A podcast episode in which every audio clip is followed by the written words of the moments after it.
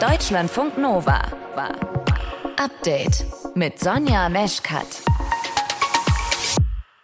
Ähm, sag mal, war da eigentlich noch was? Also mit Corona-Maßnahmen oder so? Gibt's die überhaupt noch? Ja, klar. Die hat's gegeben noch die ganze Zeit, aber so ziemlich alle sind mit heute gefallen. Hallo zum frischen Update-Podcast heute am 1. März. Ab heute werden fast alle Maßnahmen abgeschafft. Gesundheitsminister Karl Lauterbach begründet das so. Wirklich gefährliche neue Varianten haben wir zum jetzigen Zeitpunkt weder gesehen noch zu befürchten.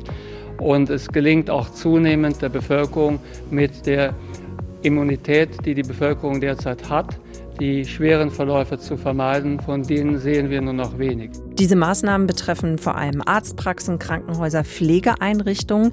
Ein Überblick über das, was wegfällt und was bleibt, kriegt er bei uns. Außerdem geht es um feministische Außenpolitik, sieht der Koalitionsvertrag vor. Außenministerin Annalena Baerbock und Umweltministerin Svenja Schulze, die haben heute ihr Konzept zu feministischer Außen- und Entwicklungspolitik vorgestellt. Wir rufen ja heute nicht eine Revolution aus, sondern wir tun eine Selbstverständlichkeit. Nämlich, dass wir auch in der Außen- und in der Entwicklungspolitik dafür sorgen, dass wir mit unserer Politik alle Menschen erreichen. Warum feministische Außenpolitik wichtig ist, wer damit angesprochen werden soll. Eins von vielen Themen heute bei uns im Podcast. Ihr hört zu, das ist schön. Deutschlandfunk Nova. Wir gucken auf heute. 1. März, das ist der Tag, an dem heute weitere Corona-Maßnahmen wegfallen in Deutschland.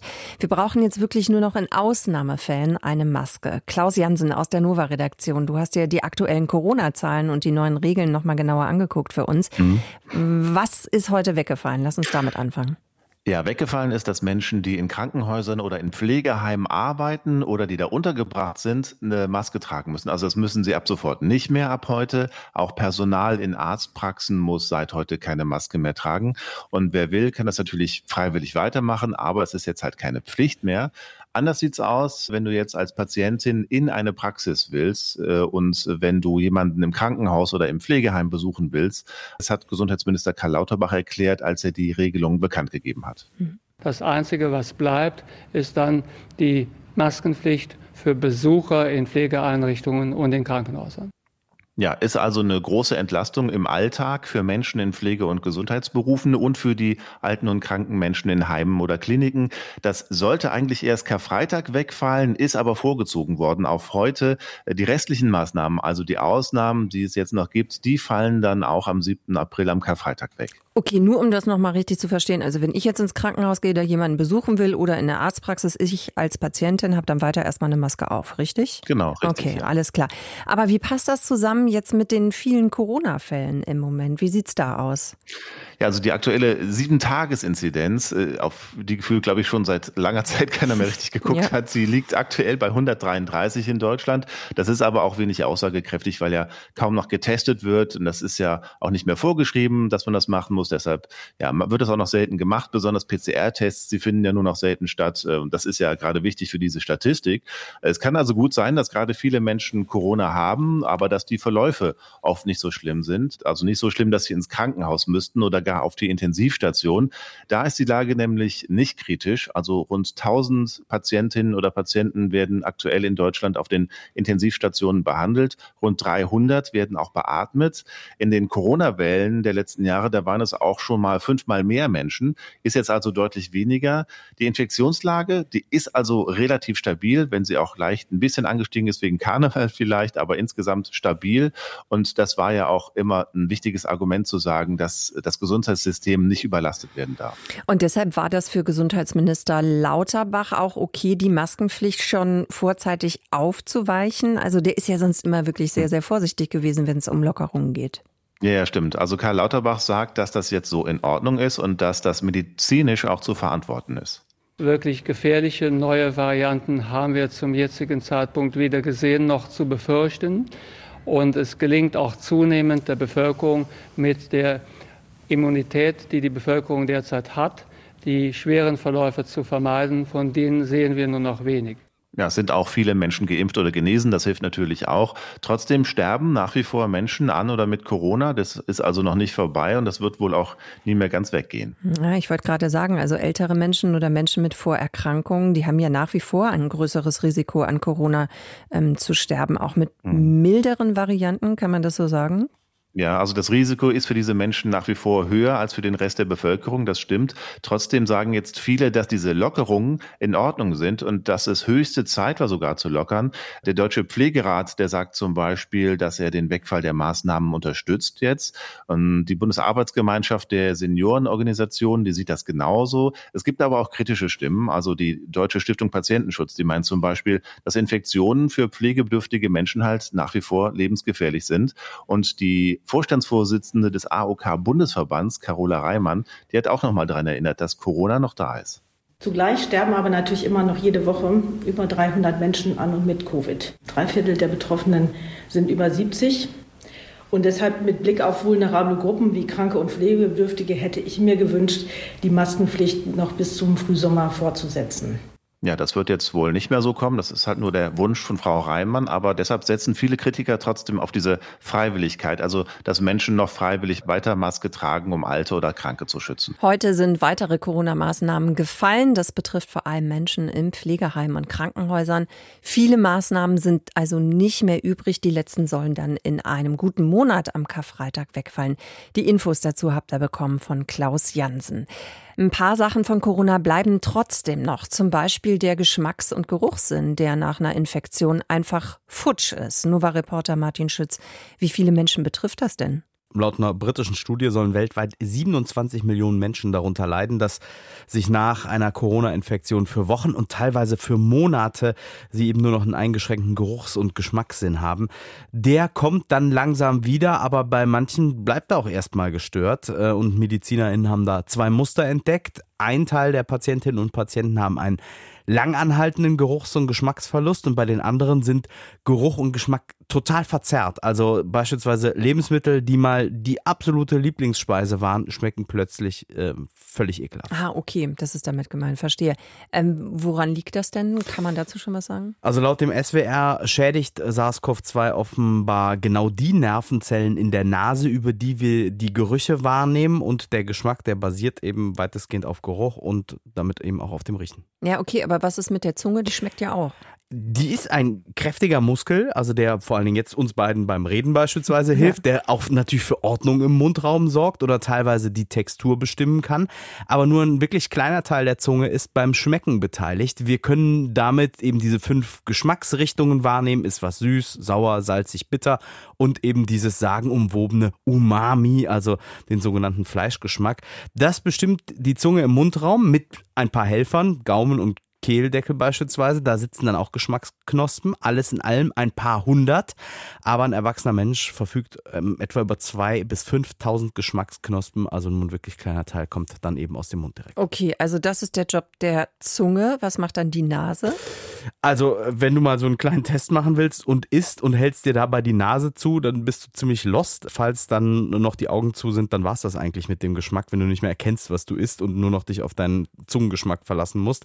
Also für den Geschmack ist vor allen Dingen ein Nerv mitverantwortlich, hat uns der Biologe und Mediziner Hans Hatt erzählt. Das ist der Nervus trigeminus. Das ist unser Warn- und Schmerznerv. Den gibt es auch in der Nase und im Mund. Und der nimmt zum Beispiel alles wahr, was die Konsistenz ist. Also ob was glitschig ist, ob was crispy ist. Der kann Temperatur wahrnehmen. Der nimmt Schärfe wahr. Also wenn man jetzt eine Peperoni zum Beispiel, die ja scharf ist, wenn man die in die Nase steckt, dann brennt die in der Nase genauso. Ja, ein Experiment, aua, aua, aua. auf das ich gerne verzichten kann. Ähm, aber Geschmack ist laut der ARD wohl zu 80 Prozent einfach eine Sache des Riechens und des Geruchs. Frag mich gerade, ob das daran liegt. Manchmal gibt es ja so kleine Experimente im Fernsehen. Ne? Da kriegen die Leute so eine Augenbinde und dann müssen die so Sachen irgendwie schmecken und mhm. testen, haben totale Probleme damit. Hat was, also weil diese Zunge, Nase, Augenkoordination dann irgendwie nicht da ist. Ne? Ja, also, also hat dann schon einen Einfluss darauf der Rachen spielt da auch noch eine wichtige Rolle. Also okay. durch den gelangen viele kleine Bestandteile der Nahrung von hinten quasi nochmal in Richtung der Nase und reizen dabei eben so bestimmte Riechrezeptoren. Was ist denn jetzt mit den Menschen, denen das eben durch Corona leider passiert ist, die nichts mehr riechen, die nichts mehr schmecken können? Gibt es Hoffnung, dass das irgendwann mal irgendwie wiederkommt? Also es gibt unterschiedliche Ansätze, aber noch sind da wirklich relativ viele Fragen offen. Beispielsweise gibt es spezielle Riechtrainings. Mhm. Da musst du dann täglich wirklich intensive Düfte nehmen, um mit denen zu üben, wieder das Riechen richtig zurückerlernen. Und dann gibt es wohl bei einem Drittel der Menschen die Chance, dass die Nase allmählich wieder funktioniert und bei dem Rest, ja, gibt es andere Therapiewege oder sie müssen sich damit abfinden, dass sie nichts mehr schmecken werden. Wie unser Geschmack funktioniert, wie dieses Zusammenspiel von ja, Nase, Rachen, äh, Zunge, genau, das hat noch gefehlt. Und Gehirn spielt ja wahrscheinlich auch noch eine kleine Rolle mit. Ne? Wie das alles funktioniert, hat euch unser Nova-Reporter Martin Schütz erklärt. Deutschlandfunk Nova. Update. Feministische Außenpolitik. Allein dieser Begriff ist für einige ja schon ein richtig harter Trigger. Andere denken, na endlich gibt es eine Bundesregierung, die dieses Ziel verfolgt. Feministische Außenpolitik, die grenzt nicht aus, sondern sie erweitert den Kreis von denjenigen, die unsere Unterstützung bekommen. Außenministerin Annalena Baerbock gemeinsam mit Entwicklungshilfeministerin Svenja Schulze haben die beiden heute ihre Leitlinien für eine feministische Außenpolitik vorgestellt. Im Prinzip geht es darum, die Perspektiven aller Menschen mitzudenken und mit einzubeziehen, unabhängig davon, welches Geschlecht sie haben, welche sexuelle Orientierung, welche Ethnie, welche Religion oder ob es eine Behinderung gibt oder nicht. Mehr zum Konzept der feministischen Außenpolitik kann uns Christiane Heidbrink sagen. Sie ist Politikwissenschaftlerin am Center for Global Studies an der Uni Bonn und beschäftigt sich unter anderem mit dem deutschen auswärtigen Handeln. Frau Heidbrink, an wen richtet sich feministische Außenpolitik? Feministische Außenpolitik richtet sich an alle Personen in einer Gesellschaft und insofern richtet es sich eben nicht nur an Frauen. Es richtet sich an alle Menschen. Und insofern ist es ein ganz inklusiver Begriff. Svenja Schulze, die Entwicklungsministerin, die hat heute in einem Interview noch gesagt, dass sie schon überlegt hätten, das Ganze anders zu benennen. Ich vermute jetzt mal, weil Ihnen wahrscheinlich auch eben klar gewesen ist, dass dieser Begriff doch sehr polarisiert. Ist dieser Begriff feministische Außenpolitik gut gewählt aus Ihrer Sicht? Es ist in jedem Fall ein Begriff, der Gemeinsamkeiten schafft. Und wir sprechen auch ähm, in den Vereinten Nationen sehr häufig sogar noch eben von feministischer internationaler Politik, auch wenn dieser Begriff mittlerweile viel, viel weiter ist. Was heißt glücklich oder unglücklich? Ich denke, jeder Begriff, der eben Machtstrukturen verändert, triggert die eine oder andere Person, weil sie Veränderungen mit sich bringt. Und in dieser Stelle geht es aber nicht um einen politischen Kampfbegriff, sondern es geht eben darum zu sagen, wir möchten eine Politik betreiben, die unseren eigenen innenpolitischen und demokratischen Ansprüchen eben genügt. Warum ist denn die feministische Außenpolitik so wichtig? Immerhin ist sie ja so wichtig, dass sie auch im Koalitionsvertrag festgehalten ist. Also feministische Außenpolitik von der Wichtigkeit kann man gar nicht unterschätzen, würde ich einmal sagen. Also es geht zunächst einmal darum, dass man eben über Rechte, Ressourcen, Repräsentanz und auch über Diversität alle Menschen mit einschließt. Und das bedeutet eben in unserem Verständnis, dass wir gerade auch in der Außenpolitik unser Ziel eines positiven Friedens in der Welt näher kommen. Es bedeutet somit nicht nur, dass wir uns dafür einsetzen, dass es eben keinen Krieg gibt, keine direkte Gewalt, sondern dass wir in den Blick unserer Politik nehmen, dass wir an anderen Gesellschaften Partizipation fördern, Solidarität, Selbstverwirklichung, soziale Interaktion, Freiheit, Gerechtigkeit und Dialog. Und insofern ist es so wichtig, weil diese Werte, die entsprechen auch unserem eigenen demokratischen Selbstverständnis. Und warum es außerdem so wichtig ist, sehen Sie beispielsweise im Iran. Die Proteste, die es seit September 2022 dort gibt, mit bisher an die 600 Toten, zeigen ganz besonders, dass es auch in der aktuell Konflikte gibt in der Welt und auch Proteste, die wir äh, eben mit einer feministischen Perspektive besser verstehen können, besser bearbeiten können und damit aber auch langfristiger Politik betreiben können. Das, was da heute vorgestellt worden ist, das ist ja keine gesetzliche Vorgabe, obwohl es eben im Koalitionsvertrag steht. Das sind Leitlinien, die da heute vorgestellt worden sind. Wie verbindlich sind die denn? Oder anders gefragt, was wird oder kann diese feministische Außenpolitik tatsächlich ändern? Also Sie haben damit recht, es sind keine rechtlich bindenden Normen. Es sind Ziele, es sind Definitionen von Verhaltungen Und es sind auch Handlungsimpulse, die eben die Arbeit des Ministeriums und auch von unseren Partnerorganisationen dann anleiten sollen. Aber sie sind eben auch ein Sollen und Wollen und kein Müssen. Und dennoch würde ich sagen, also es fängt mit der inneren Haltung an und wenn sich unser Bewusstsein ändert, es inklusiver wird und wir auch sensibler werden für die verschiedenen Problemlagen, dann ändert sich auch unsere Außenpolitik. Und angesichts dessen, dass die sogenannte Agenda für Frauen, Frieden und Sicherheit bereits aus dem Jahr 2000 stammt auf der internationalen Ebene, ist diese Art von Politik und sind diese Leitlinien eigentlich schon längst überfällig. Christiane Heidbring von der Uni Bonn. Wir haben mit ihr gesprochen über das Konzept der feministischen Außenpolitik. Frau Heidbring, danke Ihnen sehr für die Zeit und fürs Gespräch. Danke Ihnen. Deutschlandfunk Nova. Update. Neujahr, also der erste, erste 2023, der lag in diesem Jahr ganz schön bescheiden. Ne? Das war nämlich ein Sonntag. Und kurz davor der erste Weihnachtsfeiertag, ja, ja, ebenfalls ein Sonntag, ne? Mann, Mann, Mann, alles so geklaute Feiertage. Was die Arbeitnehmer ärgert, freut allerdings die Wirtschaft. Zusätzliche Arbeitstage steigern nämlich das Bruttosozialprodukt. Das dänische Parlament hat am Dienstag, also gestern, deswegen beschlossen, einen traditionellen Feiertag abzuschaffen, nämlich den Buß- und B-Tag. Die Dänen müssen mehr Geld verdienen, um sich die steigenden Militärausgaben leisten zu können. Das ist der Hintergrund. Da haben wir uns bei Deutschlandfunk Nova gefragt, wie viel bringt eigentlich so ein einzelner Tag und könnte uns das vielleicht auch noch bevorstehen? Unser Reporter Martin Krinner hat heute nachgerechnet. Letztes Jahr Mitte Mai war alles noch genauso wie immer. Seit über 300 Jahren feiern die Dänen einen Feiertag, den wir wörtlich mit großer Gebetstag übersetzen würden. Das ist also sowas ähnliches wie unser Buß- und Betag, allerdings nicht im November, sondern am vierten Freitag nach Ostern. Und am Vorabend essen die Dänen dann große warme Weizenbrötchen mit Kardamom und wer in Kopenhagen wohnt, läuft zum alten Stadtwall und lauscht dort den Klängen der Glocken. Und wer will, kann das ausdehnen bis in die Puppen, denn das Programm für den folgenden Freitag ist ja schon klar. Ein bisschen büßen, ein bisschen beten, vor allem aber die Beine hochlegen und chillen, denn dann ist ja frei. In ein paar Wochen, am 5. Mai, haben die Dänen dazu noch einmal die Gelegenheit, allerdings zum letzten Mal. Denn dieser Feiertag, der wird abgeschafft.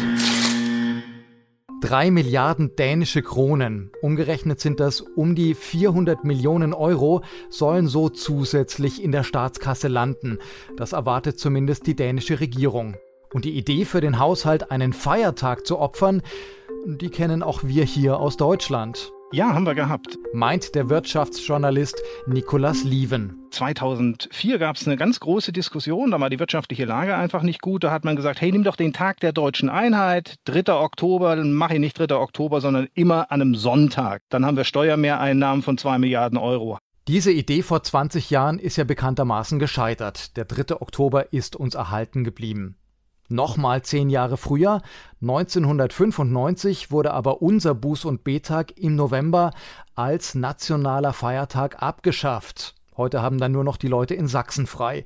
Und der Grund damals war ebenfalls ein wirtschaftlicher. 1995 wurde nämlich die Pflegeversicherung eingeführt und der Buß- und Betag wurde geopfert, damit sich die Arbeitgeber ihren Anteil dazu leisten konnten. Wie aber sieht es heute eigentlich aus? Was ist so ein Arbeitstag eigentlich wert? Oder andersrum gefragt, wie viel könnte die Volkswirtschaft gewinnen, wenn wir heute einen weiteren Feiertag abschaffen würden? Wenn man eine Zahl braucht, sagt man so zwischen drei und sechs Milliarden Euro pro Feiertag für die Wirtschaft. Steuereinnahmen mehrere hundert Millionen Euro bis in den Milliardenbereich. Also so ganz grob. Viel genauer kann man es aber nicht sagen, denn Wirtschaft ist ja nicht gleich Wirtschaft. Es gibt unterschiedliche Branchen. Wenn die Läden zu sind, freut sich der Onlinehandel und für manche Unternehmen hängt es auch noch davon ab, welche Jahreszeit gerade ist. Die Baubranche zum Beispiel, der würde ein Feiertag, der im Winter wegfällt, praktisch gar nichts bringen. Die brauchen Frühjahr und Sommer. Einzelhandel wieder ganz anders. Wenn der zweite Weihnachtsfeiertag nicht frei wäre, dann wäre es natürlich ein Segen für die. Und eins darf man natürlich bei all dieser Diskussion nicht vergessen. Wenn Feiertag ist, dann ruht ja nicht das komplette Leben, sondern wir haben gastronomische Betriebe, die offen haben, Hotels, Cafés, Freizeit Freizeitparks und so weiter und so weiter. Also da profitieren denn auch andere von, aber wenn man Strich drunter machen, ja, es geht am Feiertag letztendlich Geld verloren und natürlich würden sich Teile der Wirtschaft freuen, wenn da kein Feiertag wäre äh, unter der Woche, sondern vielleicht am Sonntag. Überlegungen, die Zahl der Feiertage zu reduzieren, kommen deswegen immer wieder auf. Die meisten davon sind ja religiöse Feiertage und da sagen viele Kritiker, was genau an Pfingsten oder an Fronleichnam gefeiert wird, das weiß heute sowieso kein Mensch mehr, lass uns das doch einfach mal abschaffen. Und in Österreich gab es vor ein paar Jahren den tatsächlich ernst gemeinten Vorschlag, doch einfach alle Feiertage abzuschaffen. Wer dann an Neujahr oder am Pfingstmontag frei haben möchte, der kann da doch einfach Urlaub nehmen. Diese Idee wurde allerdings relativ schnell wieder beerdigt. Und wenn in Dänemark im kommenden Jahr einer von elf Feiertagen wegfällt, dann liegt das Land im weltweiten Vergleich immer noch im Mittelfeld. Weltweit muss man erstmal sagen, Japan ist Spitze, 16 Feiertage, Indien 15, Südkorea auch und in Europa ist es halt auch so. Zypern 15 Tage, Spanien 14, Malta 14 und wir haben tatsächlich bundesweite Feiertage nur neun. Da muss man allerdings dazu sagen, in den einzelnen Ländern kommt da noch der eine oder andere Feiertag dazu. Und in Mecklenburg-Vorpommern gab es im letzten Jahr einen Beschluss, es genau andersrum zu machen als in Dänemark. Da kam nämlich ein Feiertag dazu. Am 8. März feiern sie gemeinsam mit Berlin den Frauentag. Deutschlandfunk Nova. Update. Ja, eigentlich kannst du machen, was du willst. Ne? Wenn du heute nachfragst bei einer Meteorologin oder bei einem Meteorologen, ob heute Frühlingsanfang ist, dann sagen die alle ja. Niklas, du gehörst auch dazu, ne? Ja, auf jeden Fall. Niklas Weise von wetteronline.de. Heute am 1. März beginnt der meteorologische Frühling. Niklas, das ist ja schön, dass ihr Wetterexperten das so festgelegt habt, aber es ist doch noch so kalt.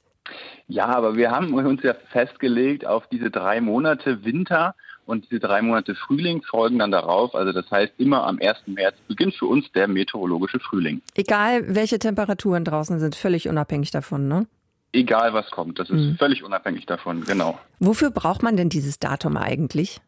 Ja, das wurde festgelegt von der Weltorganisation für Meteorologie und zwar einfach, um einfacher Klimamittel ausrechnen zu können. Also drei Monate lässt sich leichter rechnen als zum Beispiel, wenn wir jetzt den kalendarischen Frühling uns anschauen, der geht ja vom 21. bis zum 21. Das ist einfach ja etwas komplizierter. Und der Einfachheit halber hat man einfach gesagt, drei Monate, Frühling und dann kann man damit leichter rechnen. Also es ist vor allen Dingen praktisch für euch Meteorologen. Du hast ja gerade den kalendarischen Frühlingsbeginn schon angesprochen. Ich hatte mir hier noch notiert den 20. März, aber es ist der 21. Nee, das habe ich mir auch gerade versprochen. Also es ist der 20. März. okay. Sorry. Kein Problem. Ähm, also es ist auf jeden Fall der 20. März mhm. in diesem Jahr und das wird auch eine Weile lang noch so bleiben. Ich habe es auch nochmal nachgeschaut. Also bis 2048 haben wir es immer noch mit dem 20. März als kalendarischen Frühlingsbeginn zu tun. Das hängt ja mit dem Schaltjahr zusammen und erst dann ist es teilweise auch sogar der 19. März. Und erst in ja, mehr als äh, 70 Jahren haben wir dann erst wieder den 21. März. Aber wo ist denn jetzt der große Unterschied zu eurem meteorologischen Frühlingsbeginn und dem kalendarischen? Ich meine, das sind jetzt noch ein paar Tage hin bis zum kalendarischen, aber was macht denn den Unterschied dann zum Tag heute? Naja, also der kalendarische Frühlingsbeginn äh, richtet sich ja nach der Sonne, also sprich an dem kalendarischen Frühlingsbeginn haben wir die Tag- und Nachtgleiche. Das heißt, überall auf der Erde sind dann Tag und Nacht gleich lang. Und mit diesem Frühlingsbeginn werden dann die Tage wieder länger als die Nächte. Ich finde es gut, dass ihr das immer so ganz einfach und klar erklären könnt. Denke ich so, ja, warum bin ich nicht selbst schon mal drauf gekommen? Lass uns noch mal gucken aufs Wetter, was vielleicht noch so kommt. Also jetzt erleben wir das ja gerade. Es ist schön knackig kalt draußen, zumindest hier so im Westen von Deutschland.